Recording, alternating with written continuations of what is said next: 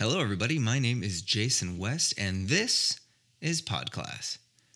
Today's episode is brought to you by the Cal State Long Beach College of Education and Educational Leadership Department. Did you know that the Educational Leadership Department at Cal State Long Beach is home to not one, not two, but three advanced degree programs?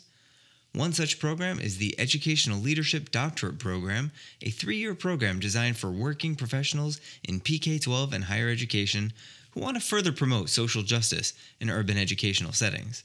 What's particularly unique about the program is that higher ed and PK 12 students take many of their courses together, cue the We Are Family theme song, and they do this so they can learn together how to address problems across the educational spectrum. The program prides itself on providing high levels of support and practical knowledge so that students graduate on time and make a difference in their jobs. Interested in applying? Check out csulb.edu forward slash EDLD for dates and information. That's csulb.edu forward slash EDLD. Go Beach, go teach, go lead. Today's tea is provided by Snapdragon and Thistle. Do you know where your teas come from? Don't worry, Snapdragon and Thistle does. Snapdragon and Thistle prides themselves on sourcing their teas ethically. They've eliminated those pesky middlemen. Damn you, middlemen! After the leaves are picked, your leaves only make two stops before landing at your front door. Y'all, two stops?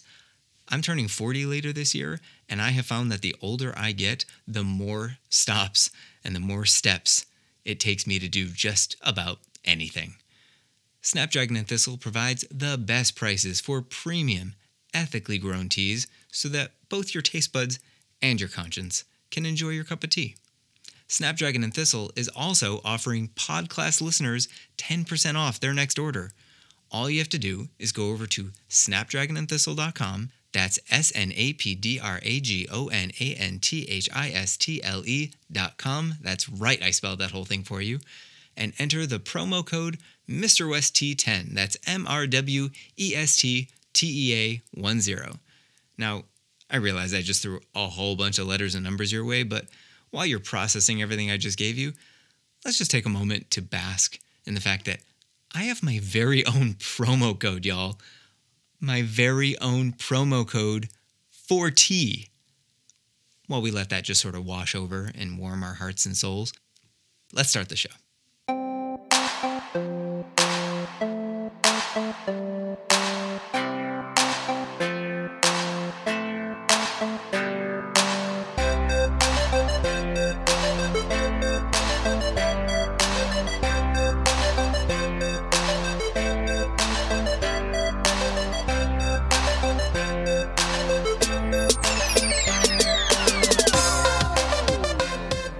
Okay, I am sitting here as we typically do these days over Zoom with Dr. Rashida Crutchfield. Welcome to the show. Thank you so much for having me. So, a quick rundown of your CV Dr. Crutchfield is an assistant professor in the School of Social Work at Cal State Long Beach. She worked for the National Conference for Community and Justice in Long Beach and the American Civil, Civil Liberties Union of Eastern Missouri and Covenant House, California, which is a LA based shelter for 18 to 24 year olds experiencing homelessness. Dr. Crutchfield, it's a pleasure to have you on the show. Thank you for having me. I will say that I did get tenure in 2019, so I'm now an associate professor. Oh, snap. I got to update my uh my intro. Associate, get that tenure. Well done.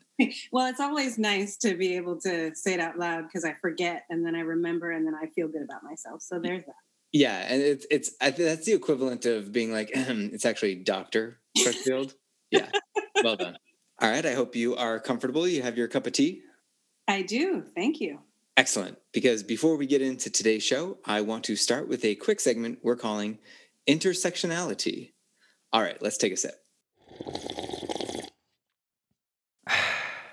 Today we are drinking Iron Goddess of Mercy tea. This oolong tea has a what would be described as a well-rounded mouthfeel, if you will, uh, and it provides flavors that are nutty, almost kind of like baked, and it's got a real nice heartiness to it. It it also gives off an aftertaste that's got these uh, subtle fruit and honey notes that really nicely balance the savory, nutty flavors of the tea.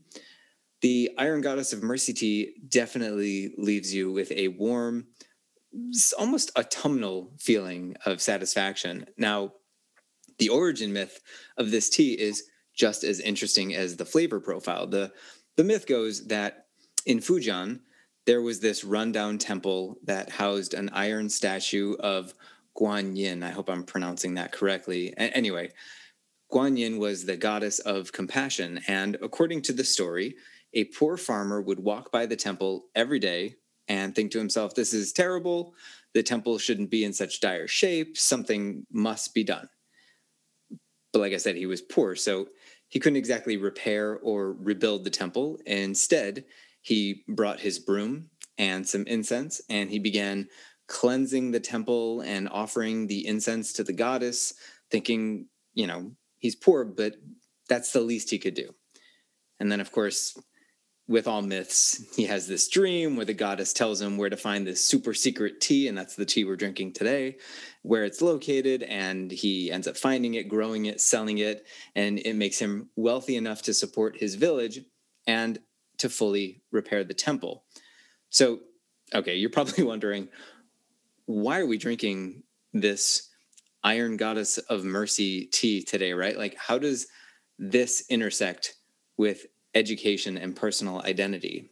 So, as we just heard, Dr. Crutchfield, the farmer in the myth, saw the state of the temple and thought to himself, something must be done, right? And like the farmer, you were among the first to observe the crisis of food and housing insecurities among college students. So, I guess my first question to you is how would you describe your origin story, if you will? What, what made you go, something must be done? Hmm. That's a my my origin story and something must be done. I think one of the things I want to say after listening to that really beautiful, rich story um, is that one of my passion clearly is to really find my niche in how I can address social problems, right? And there are so many, you have to sort of find your root and let it sprout. Um, and my origin comes from a lot of different places but when i listened to that really rich story it made me think about um, one of the things one of my other passions is to dance and um, i for a long time danced uh, in a brazilian community and um, it's not so much the real style samba that you imagine with bikinis and high heels. It's more Afro Brazilian samba with long white skirts. And one of the deities in candomblé is Oshun, who is the goddess of um, honey and love. Wow, I swear I did not pre plan this. This is amazing. Please continue. Yeah, and she is um, has warmth and beauty, and she laughs and she loves, but she also has a warrior. She is a warrior, and her warrior side is named Apara, and Apara is ferocious. And and so that all resonates for me, right? In this like um spiritual and and and physical sense. So I really appreciate that. Um in terms of my history, though, um, my parents, in their own ways, uh, were active in addressing social justice. My father uh, was a journalist. He was pulled in out of college in the middle of college because there were no black reporters at the time that he was studying journalism in Pittsburgh, which would have been. Wow. Um, oh, I'm going to age him, but it was at a time where clearly racial justice was. It started with 19 and ended with yada yada. Needed to be represented. And so he uh, has always had a passion for seeking information and telling narratives and giving information to the public. My mother uh, is a retired teacher, she was a high school teacher. Um, and she largely was a teacher in school districts that were under resourced. um, like the one where I came from, which was the Detroit public school system. And she was passionate about making sure that her students were educated in the way that they deserved. And so I think definitely, you know, my roots are there with my parents. Um, fasting, fast forward, as you said, I worked for Covenant House, California, um, which is a part of a national organization, but I was here in Los Angeles. And we had a resident at Covenant House who was going to a community college. And um, this would have been in, say, 2007, 2006, actually. Ooh, lifetimes. So maybe in 2006, she, like other residents, was were going to a community college, and she came across a financial aid administrator, and she was trying to explain to the financial administrator that she could not provide her parents' tax information for her FAFSA, uh, the free application for federal financial aid. And the financial aid administrator responded to, by saying, Well, you know, well, we're going to need those, or you can't come to school this semester. And she said, Well, I'm homeless and I'm not mm-hmm. connected to my parents. And the financial aid administrator said, Well, you don't look homeless and you're probably just arguing with wow. your parents and you need to go talk to them and you know for for this financial aid administrator i know lots of really amazing financial aid administrators but i know that in 2006 the law didn't protect students who were homeless who were experiencing homelessness um, and our institutions of higher ed were not prepared for them. It wasn't, and I don't think it was about um, purposeful exclusion, but people were not, you know, had no idea. You know, I, I remember the first time I went to NCORE in 2009. Um, I was walking around and folks were asking what I was thinking about studying. And I said, I'm thinking about studying homelessness in higher ed. And so many people said, Whoa, we don't have that. And I thought, mm, I bet you do. yeah. and so I had the opportunity for my um, dissertation in the EdD program at California State University, Long Beach. Uh, under the guidance of Dr. Don Haviland to study this and get involved and get engaged, both in terms of really exploring um, exploring the experiences of students and understanding how we can in higher education address their needs. So you've been doing this for a while based on kind of the the math that you just gave me. You did your dissertation what about 11 years ago? So maybe like 12 13 years ago is when you started getting into this? Wow um. Not not to put a fine point on it but I, I just sure, I imagine sure. I just imagine you've learned a lot about food and housing insecurities in that time. But I'm wondering if the last 13 or so months of this pandemic has in any way changed our perspective on food and housing insecurities. Yeah. Well, I mean, I think even though, I mean, I finished my dissertation in 2012 and we, um, I, along with my colleague, Dr. Jennifer Maguire, who's at Humboldt State, did the CSU study uh, on basic needs. So we explored what was happening for our students at all 23 of our campuses. And we learned a lot in that process. We learned that um, almost 11% of our students had experienced homelessness within a year. Um, many of them were couch surfing or moving from place to place because they didn't have a fixed or reliable or adequate place to stay. And some of our students were living in cars, living in storage units. Um, now, living- I want to ask you really quickly about that mm-hmm. because, mm-hmm. you know, in in the K through 12 world, we look and we see something like 8% of students are homeless or experiencing homelessness but I'm very suspicious of that statistic because it is a self reported statistic, and how we define what homelessness is seems to be very different based on who you ask. You know, some people will say, No, I'm not homeless. I'm just staying at my cousin's house right now. I'm not out in the streets. Mm-hmm. Other people will say, no, I'm not homeless. I I sleep in my car. I have a place to go. I'm not, and you know what I mean. And so I'm I'm very wary of statistics like that because it's so based on the honesty and awareness of the person. Did you find that that was the case in the higher ed study that you did? Yeah, I think that's a really important point to pin, Jason, because I think um, I have heard people say those very same things as well. You know, I'm not homeless. I'm living in my car. My car is my home. I'm not homeless, right? There's a lot of stigma attached to that label. Right. Um, one of the ways that we try to maneuver that in terms of survey data is that we ask folks um, have you been homeless or have you experienced homelessness but we also ask them have you ever list, lived in any of these places your mm. car your you know a storage unit a place not meant to uh, habit you know be habitable.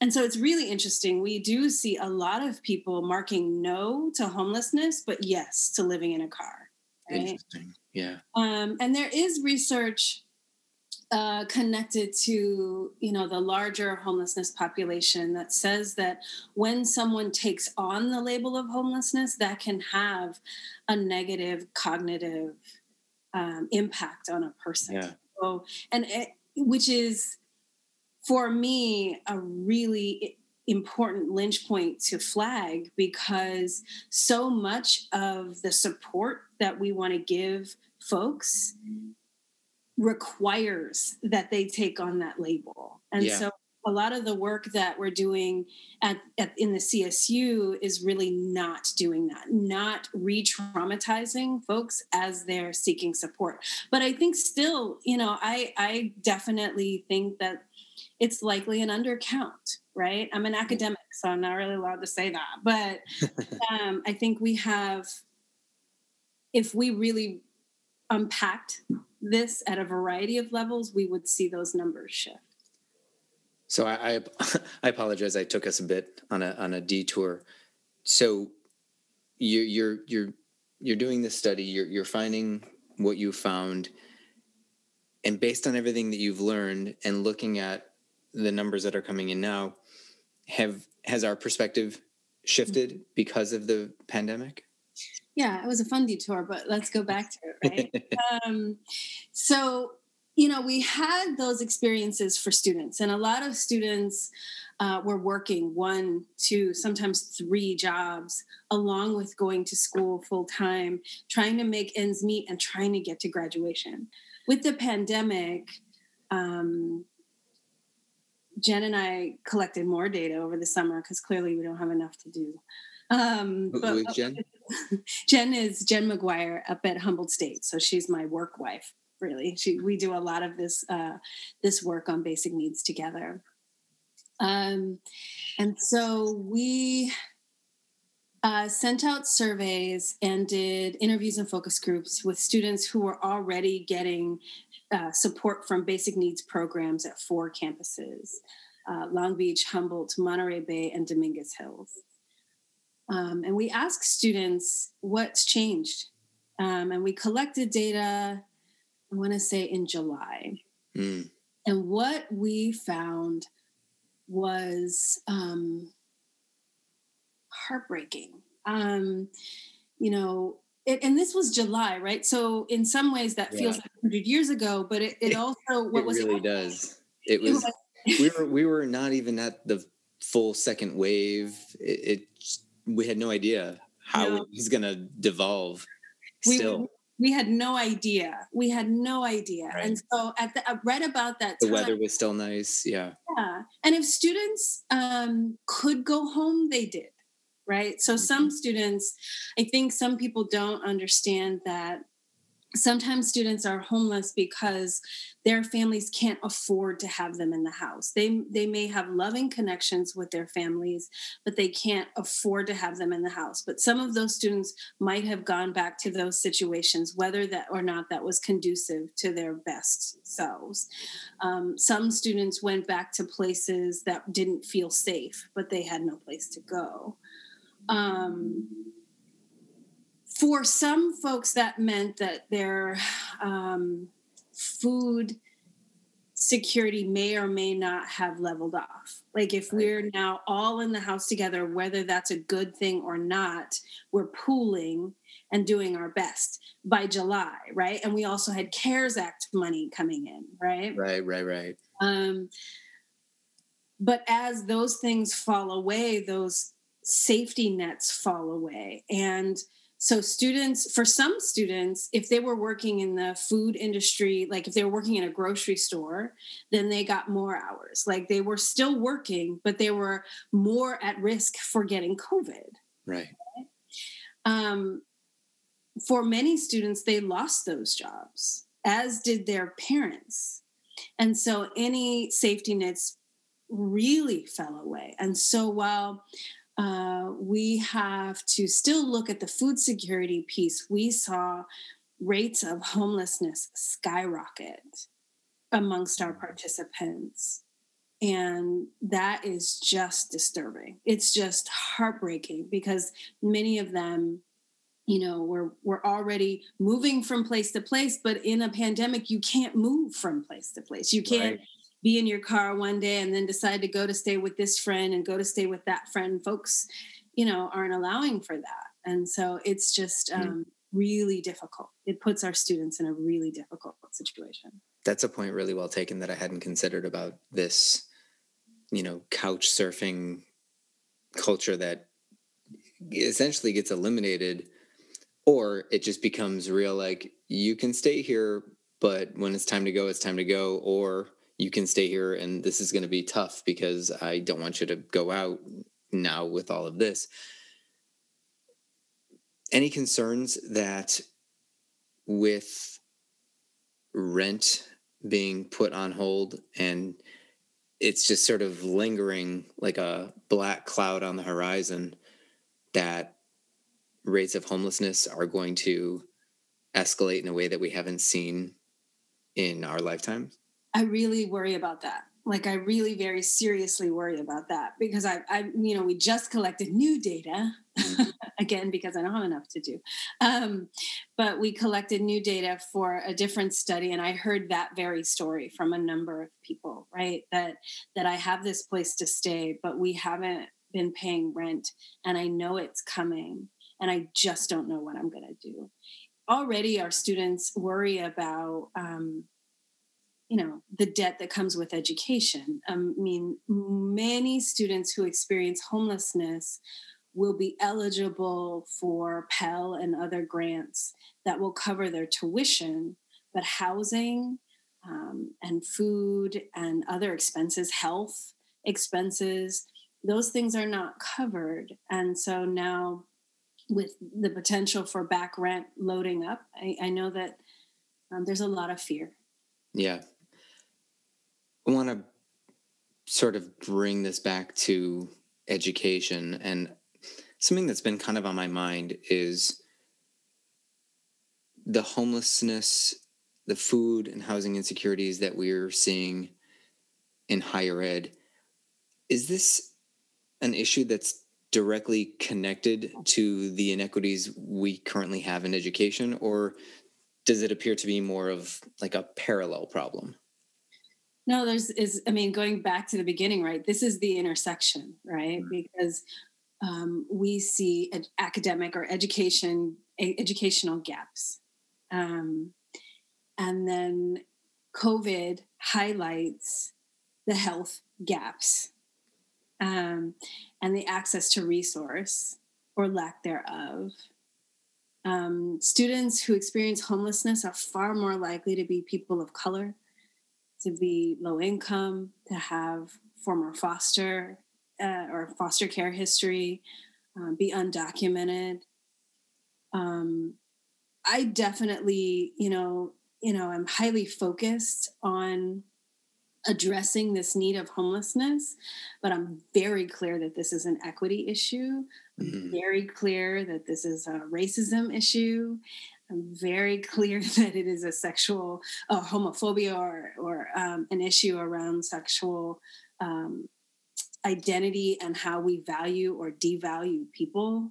Mm. Um, this is a symptom of much deeper problems. But as i say that sometimes when i start talking about these things I, get to i get really careful about talking about larger social problems because i think some of us start to then back away like well if it's all of that stuff then yeah. we can't do anything about it. And you're so overwhelmed that you're like uh, so what is you know like when you find out about the planet warming at such a rapid you're like well i'm a, a person. I like if, I, I sure I can recycle, but does that really? Yeah, like I, I hear you. It definitely gets overwhelming.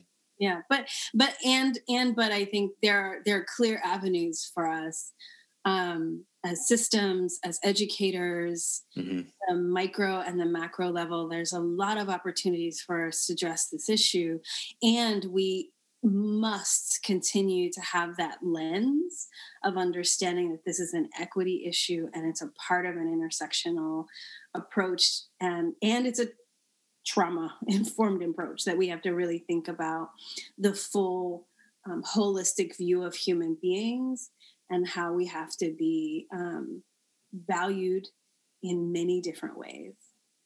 So then with that in mind what are some practices that K 12 districts or universities can put in place to reduce or eliminate this growing issue? Mm. Well, you know, the K 12 system is way ahead of higher education. Mm. Um, because you know the K-12 systems at least have McKinney-Vento uh, liaisons, right? That we have in place funded folks whose job is to seek out families and children who are experiencing these issues.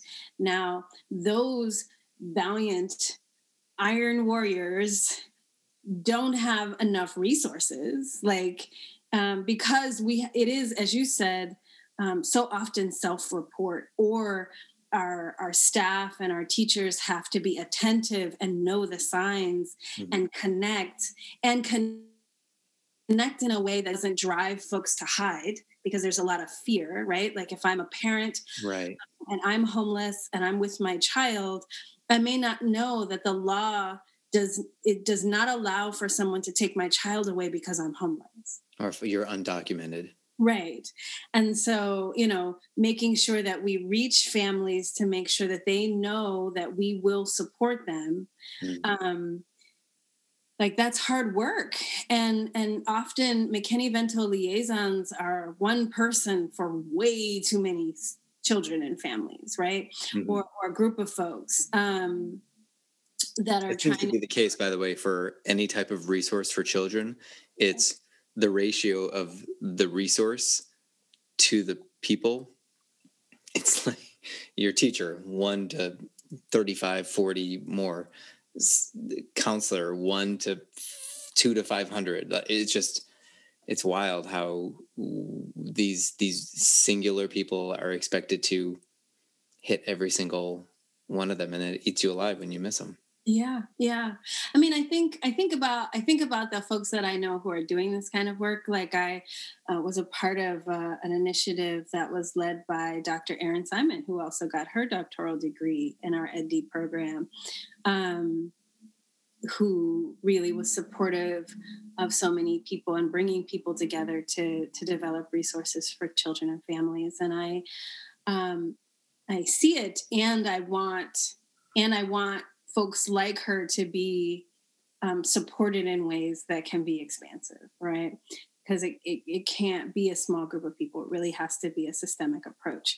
Okay, all of that said, K 12 is still way ahead of us in higher ed, right? Like yep. we're waking up uh, with our morning tea, realizing that students are experiencing homelessness. And I, um, I think that we in higher education have to be incredibly brave um, and I and I'm clear that we are fortunate in the CSU because our our former uh, chancellor Timothy White knew that when he funded this research that that then that research becomes a you know it's it's like a sword to yeah. come to the CSU and say hey look you have to be responsive to this and I think that leadership where, that says i'm going to elevate this issue knowing yeah here's the here's the knife to plunge into my back please into, into, or my or my face or my chest yeah exactly, right yeah. um and so i just know that we have to be incredibly brave um, and really elevate what we know to be true and then respond and then resource that response right? So um, all of our csus have a food pantry and i think that's great.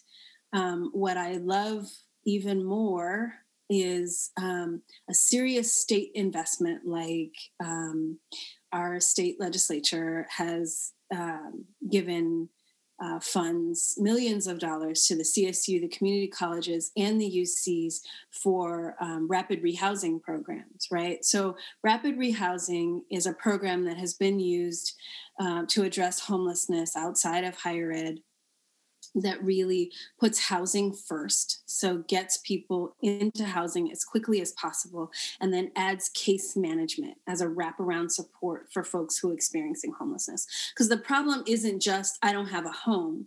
The problem is all of these other things that we've been talking about that has made housing out of reach for me.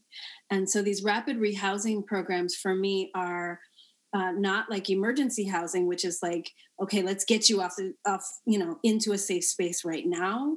But you know, a couple weeks from now, we're going to have to figure out where you go. Rapid rehousing is long term.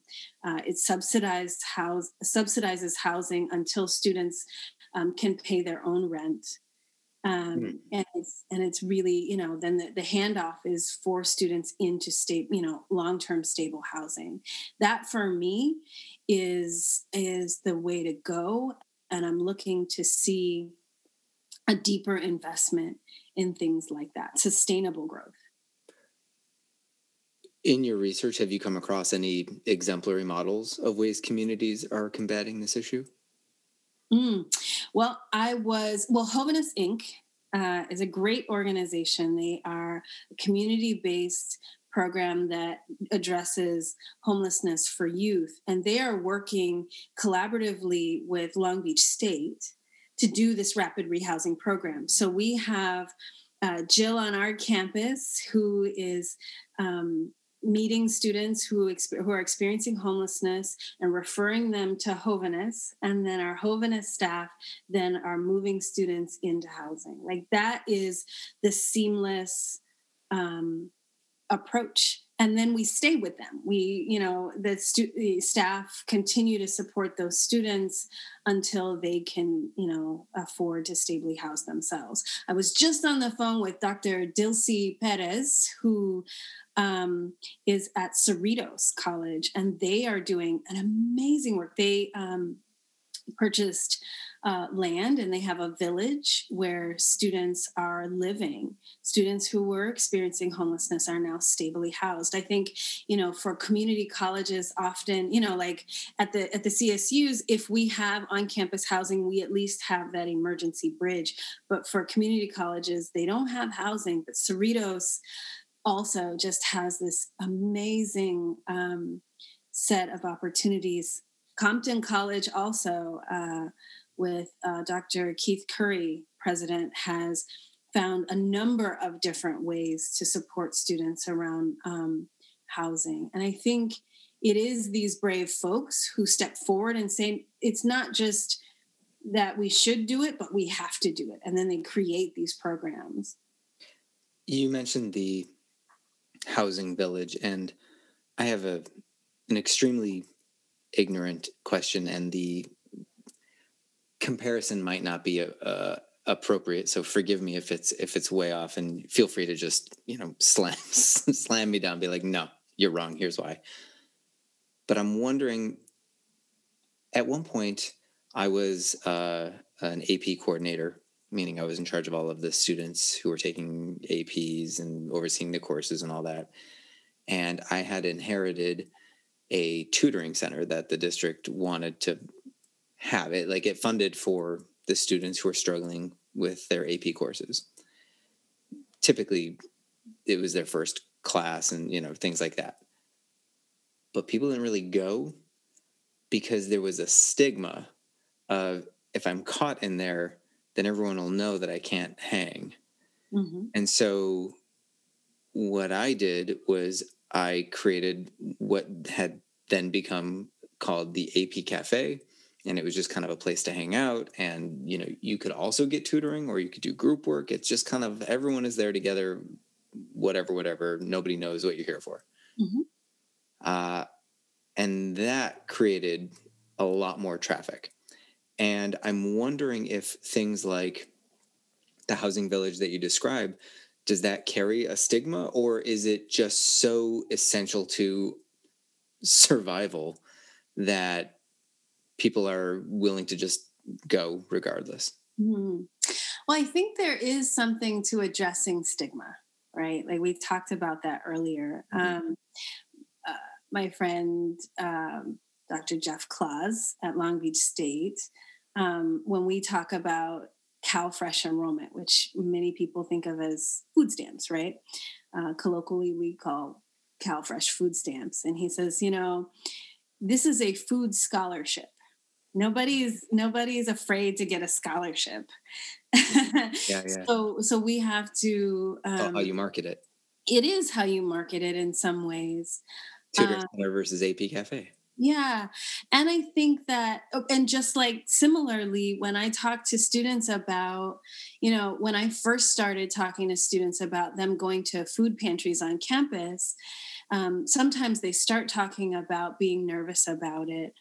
And mm-hmm. often, if the campus is doing what they should be doing, students say, well, no, it's fine. Everybody goes there, you know, and, and that's what I want to hear, right? Yeah. I think that sometimes folks worry that students will just want food for free and so you know it stops us from from from wanting to support right? Maybe somebody will get something they they haven't earned. And it's like who cares? Who cares? Exactly. like if they feel the need to go there because they need they they know what it's for but they're like no i'm going to go and get free food even though i don't need it. Yeah there's something that within them that does need it. Yeah, well, and I think just in general, anything that we're, where we're addressing um, oppression and class and and wealth, we we always going to make folks who need break their backs and pay and beg, right? You know, like with welfare, right? Um, yeah. With TANF, you know, with unemployment. With, we we want to make people hurt but if if if wealthy folks need something then that's that's a whole nother thing and i think yep. we to, we have the opportunity to really fundamentally rethink um, how we approach the disparity in this country. But that all said, I find that first, students, generally speaking, are not going to go to the food pantry if they don't need it. One. And two, the students who do need it over and over and over again say i go and i get what i need but i i could have gotten more but i didn't because i want to make sure that someone else has it if they need it over and over again. I will listen to a student tell me they're living in their car and they're eating a meal and a half a day and will still say, well, yeah, I could have applied for $500 for that emergency grant, but I applied for four because that's all I needed. And I want to make sure that somebody else had it. Wow. And so I think it's important um, on many levels for us to re- reconsider our preconceptions. But back thinking about the village, I think one of the great things about the model is that we don't ghettoize students. We don't separate out yeah. students right and say okay this is where the homeless people mm-hmm. live right like yeah. this is a home just like anywhere else it's on a street just like anyone else's and we incorporate folks into our neighborhoods because they are our neighbors. Even the people who live on the street in my neighborhood are my neighbors. They are residents of my neighbors, mm-hmm. and if we um, treat them as such, then then we are better for it as well as well as our whole communities. Hmm. You've talked about universities. You've talked about staff, faculty, things like that. You, uh, people like that, I should say. You've talked about government. I guess my question I'm struggling with is do you believe that this issue should be addressed directly by a school district or a university or government? Like, who ultimately do you think should shoulder the bulk of the responsibility for meeting the needs of these vulnerable students? Well, we we really have to. I'm thinking about the Kresge Foundation because I'm, I'm I'm I'm working to partner with the Kresge Foundation right now, and they're uh, one of their giving focuses is addressing urban higher education ecosystems. And I really love that language because um, it really acknowledges that it can't be one set of shoulders, mm. right? Mm. Higher education is really good at educating students, and it can be good at building community for students and and being an anchor and a safe place for students as they grow um, socially, mentally, academically.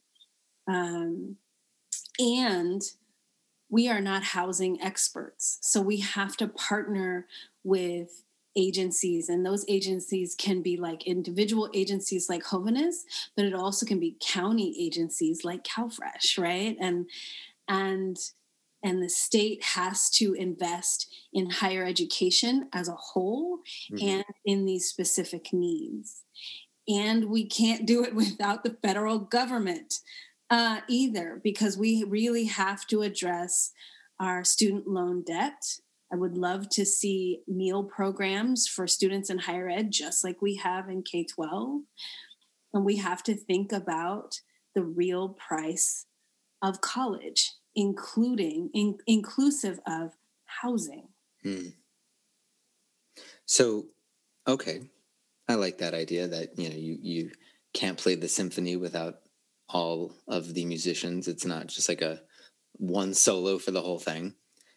So then I'm going to shift that question and ask: Do you where do you believe systemic change should really begin? Is is there a clear first step to take, or is it kind of like untangling Christmas lights? Like, you know, just start somewhere and work your way through? Um, well, hmm, I think you have to find your lane, right? I think that different places, different institutions are in different are at different points, right? I um think we on campuses have to determine who are the people who can be motivated to to make all of this happen. And we have to then bring folks to the party. We have to welcome people into that. Because if i when i first started this when i first did the the first phase of the csu study and you know, my job was to ask staff, faculty, and administrators and some students what they thought about this issue. Like, did it exist? Mm. is, is it real? Yeah, I guess that would be a good starting point for people to acknowledge its existence. Yeah. And I was I was clear it was real, but I wanted to find out what other people thought. Yeah. And what I found was that for the well, there were some folks who were really like, this is not real, or if it is real, it's not our problem. There was a small group of folks who were very clear that this was not the job of higher education. Then over here, we had folks who were um, really starting to move the dial, right? So we had Jessica Medina at Fresno State, who had um, started an amazing food pantry there. We had Jeff Klaus at Long Beach State who'd pulled together a committee of folks to figure out what we were going to do. There were, you know, there were programs in San Bernardino, right? But then there was this huge middle group of folks who were like, yeah, I'm a faculty person, I or I'm a staff, and I keep apples and and protein bars in my desk because I know students are hungry. Or yeah. I, t- I, you know, don't tell anybody, but I took this student home and they've been living on my couch because I knew they were homeless. And I don't know what to do on the large scale, but I'm doing what I can. And mm. so once we had momentum, we could bridge those links with people and then make that movement, right?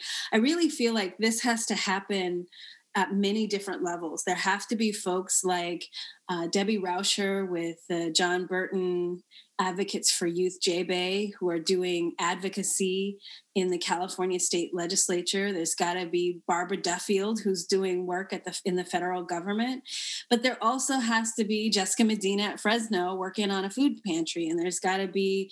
Um, you know all kind of folks in the trenches making it work. It's it really has to happen at multiple levels. I just think more, more often than not if we're working in a vacuum where we think we're alone then then the, t- the time really is to build your family build your bridges um, and and make those connections and find your avenue and then run down it. Mm. god that's it's so depressing and it could probably be connected to so many other problems that we have in the world that the first step to solving those problems is to get everyone to agree that they exist mm. i think um i you know i kind of think it it is a little depressing. I mean, I I'm trying not to say this so much anymore, but I've been quoted over and over again that higher education discovered homelessness like Columbus discovered America. Like there were people here already. It was not a discovery, right? So we are waking up and understanding, and and part of it is really depressing because it, it I you know I did feel despair when I heard. Um, very senior administrators in universities saying this is not my job. This is not our job. Mm-hmm. we really need to you know sideline this. And i, I felt real despair. And yet really that was 2016 it is now 2021 that's five years. And in in in, in the csu we have huge momentum. We have mm-hmm. done so much. And in the life cycle of university systems five years is not that long right? All right we, then before I let you go, uh-huh. I'm going to ask you for a prediction. Yeah. Five, year, five years from now, is the crisis of food and housing insecurity better, worse, or the same? Ooh, that's a tough question. I I feel like we as a country are going to have to do quite a lot of healing because we are figuratively and literally sick right now. Mm. Right? Um, we are dealing with this pandemic and we're hoping that it's getting better, um, but we don't know. Right. And we have to work as a community to make sure that it does get better. Um, as a Black woman, you know, I've heard many Black folks say, you know, if white folks have a cold, then Black folks have the flu, right? Mm. And I would say that there there's a clear parallel here to students who lack basic needs and are experiencing homelessness. So, if we can get those of us who have access to supports can get ourselves well, we we also have to make sure that folks who are struggling even harder get well as also, right? And so I would say that um, I feel like we are on an upward turn in terms of campus responses and community responses and legislative responses to this issue. I feel clear that we have direction, that we know where we can head. We have to choose it. And if we do choose it, it will get better. Okay, so we've sadly come to the end here. Uh, I've you know it's been it's a heavy topic but i've really enjoyed myself. I could uh, talk with you about this uh, for hours. I you know at some point I'll, I'll definitely want to bring you back on the show to continue this conversation. But i'd be remiss if i didn't also say that this was low key my favorite part of the show because this is the part where i really get to know not just about your work but about you the person not just the creator of white papers and you know the uh, inciting incident for change in our culture yeah, i get to know about you the person mm-hmm. a segment that i like to call extra credit mm. so what i'd like you to do please if you wouldn't mind is i'd like you to offer the pod class audience an extra credit assignment that they should accomplish before the next episode comes out, let's say. It could be a certain book to check out. Uh, it could be a movie, type of music. And you know what? If you want to give them a long term assignment of like, hey, travel to this country if you can, or try this type of food when we're able to go to these types of restaurants, you know what? This is your show now. You get to make the rules for what extra credit is. What is an extra credit assignment you'd like to give the podcast? Oh, and my students would say, I'm always going to be too much too much and i will extra as yeah, extra, extra. yeah yeah well since we were talking about samba i want to invite everyone to go listen to Seu Jorge who is an amazing artist from brazil um i also i'm gonna i'm gonna get to two books but first i want to say you know from from what we were talking about earlier one of the things that I've been hearing too often is folks saying, you know, I see the problem now. And we have been talking about the civil unrest around Black, you know, Black Lives Matter, and right now with Asian, Asian, um, Asian, and Asian American communities under attack. A lot of folks are hyper aware that um, again these are symptoms of ongoing problems and a lot of the response can be well i just don't know what to do. And i think that that is a very human response. And i think if if that is the first thing you say and then you do do something that's great. But if you say that and then it ends because mm-hmm. there's analysis paralysis that's not good enough. Or you just expect points for identifying. Saying, yeah, for saying, I just don't know what to do. Like, that's not good enough. So, I want to invite folks um, to reach out, to find your lane. There are plenty of things to read, um, but go you know, like connect with an organization like the California Conference for Equality and Justice that does all kinds of workshops to really get folks thinking and energized and, and figuring out where their lane is to move. So do that, find your first start. And then I have two books. Oh, you really do have two books. That you you are extra, as they say. I wasn't kidding. So I'm re- I'm rereading "Teaching to Transgress" by Bell Hooks, and so she's um, as some people used to say giving me life. And then the my newer this is my homework which is the prophets by robert jones jr i'm hearing fantastic things about that. So there's the homework. All right. So extra credit. Extra credit. Extra yes. credit. because as as we know a student might not have a home to go to therefore. So two books to read. Mm-hmm. a musician to listen to Yes. And uh, a cause to take on. That's right. These are, I think, very worthy. Uh, Michelle Obama came up instead of the food pyramid, the, the plate, so that you can have an even amount of fruits, vegetables, proteins, grains, things like that. I think you've done a nice thing uh, filling the, the, the plate for mm-hmm. extra credit. So thank you so much. Thank you for coming on the show. It's a pleasure to have you. It was great talking to you. I really this is fun. Thank you. Okay, that is our show. I want to thank our very special guest, Dr. Rashida Crutchfield, for joining us, and thank you, my pod classmates, for listening. If you'd like to follow Dr. Crutchfield and her work, she can be found on Instagram at Rashida Crutchfield and on Twitter at Rashida Crutch. If you enjoyed today's show, don't be a stranger. Reach out, let me know. I can be found on all social media platforms with the username at TeachMeMrWest I can also be reached via email at podclasspod, that's podclasspod at gmail.com. One more thing. Have you enjoyed this show? If so, I'd really appreciate it if you could go to wherever you get your podcasts and go ahead and give the show a five star rating and maybe even a little review if it's not too much trouble. If reviews aren't your thing, maybe tell a few folks, you know, subscribe to the show. Look, Dr. Crutchfield just gave us a lot to think about in terms of food and housing insecurities, but what about the insecurities I have as a person? How are we going to address those, huh? How will I be able to measure my value and attach a sense of self worth unless you flood the review section of my podcast with an abundance of compliments? What, you think I'm going to just take a step back and look at my life and see the humble yet important work I do as an educator or the beautiful, healthy, and brilliant children I'm raising and think, this is all I need to know my self worth? What are you, some kind of new age guru?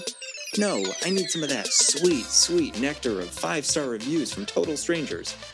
Look, it'll take 30 seconds of your time, and you'll feel good about being so nice, but more importantly, I'll feel good for about 10 minutes until one of my students reminds me that I am balding and aging at a very alarming rate. Okay, this was good. I think we had a really nice, honest conversation at the end here. Until next time, podcast dismiss.